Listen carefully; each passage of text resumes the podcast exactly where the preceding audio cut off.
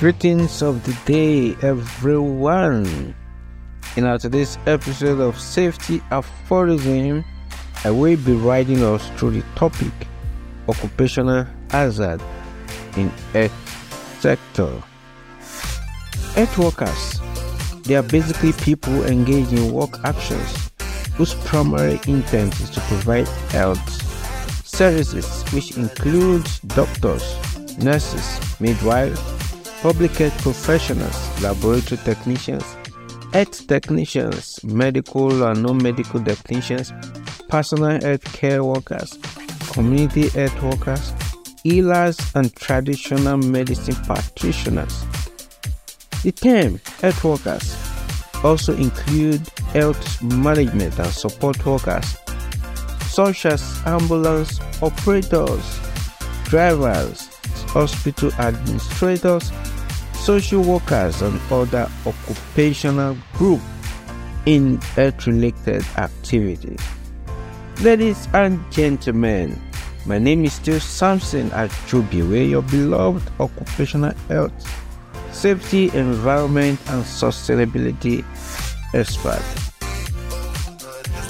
Health workers, they are chiefly the backbone of any functioning health system, while contributing to the enjoyment of the right to health for all. These people should enjoy the right to healthy and safe working conditions as well, in order to maintain their own health.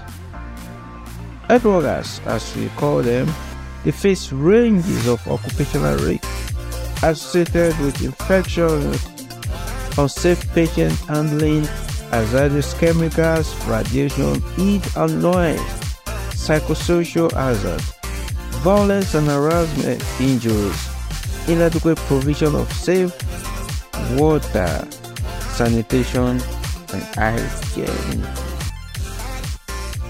The protection of health and safety of health workers should be part of the core business of the health sector, that is, to protect and restore health without causing harm to patients and workers.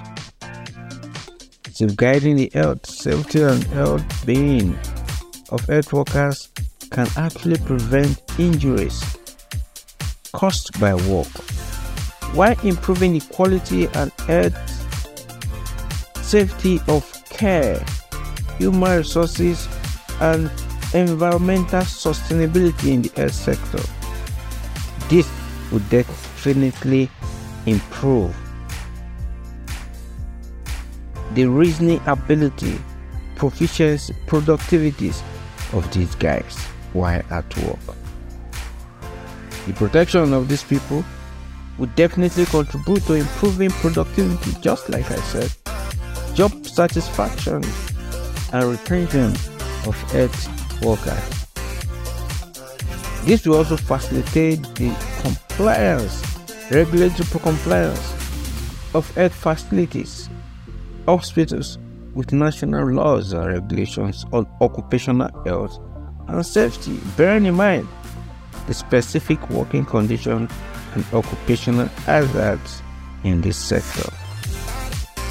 Unsafe working conditions resulting in occupational illnesses, injury, absenteeism represent significant financial costs for the health sector. In as much as we want sick people to walk straight into the hospital and get treated and get their health and sanity restored, the people, personnel providing these services also deserve to be treated fairly, to be safe, to be sound, and the working condition of the environment should be safe enough to accommodate their sanity as well. These people, they face wide range of hazards while on the job. These hazards include but not limited to sharp injuries. They use objects, equipment that can injure them, that can cause pinch points, chemical and drug exposures. The laboratories, they have laboratory chemicals, and these chemicals are not friendly. Exposure to this can cause so many things that can impact their health and safety. Back injuries. Most of the health workers, they can stand from morning till evening while trying to bring people back to sanity, but indirectly they are not getting that same service they are rendering to people. Violence, stress, psychosocial effect of their activity. Statistically, about 54% of health workers, especially in low-income countries, they have latent tuberculosis, latent infections. These are infections that are hidden. Between 44 to 83% of nurses and clinical assistants, especially in African settings, they have chronic back pains, compared to 18% among office workers. This is in gross economic hazard. Globally, 63% of health workers, they report various forms of violence at workplace. Violence from patients, violence from co-workers, insubordination from Israel, and etc.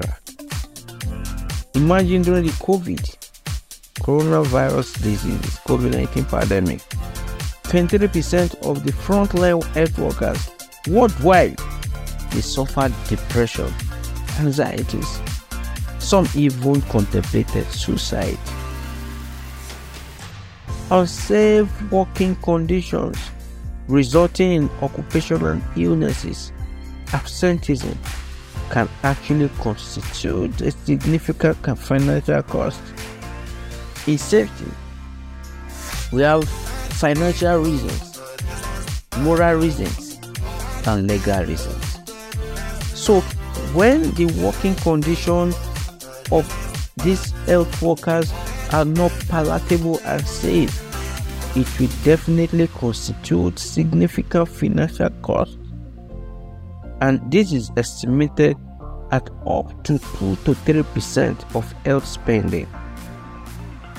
But implementing key interventions, preventive controls, can actually protect health workers of health implications of their activities, and this will increase the resilience of health services in the face of outbreaks and public health emergencies, and thereby contributing to strengthening the performance of the health system through preventing occupational diseases and injuries, protecting and promoting the health, safety, and well-being of health workers. By doing this, it will improve the quality and safety of patient care, health workforce management, and even environmental sustainability.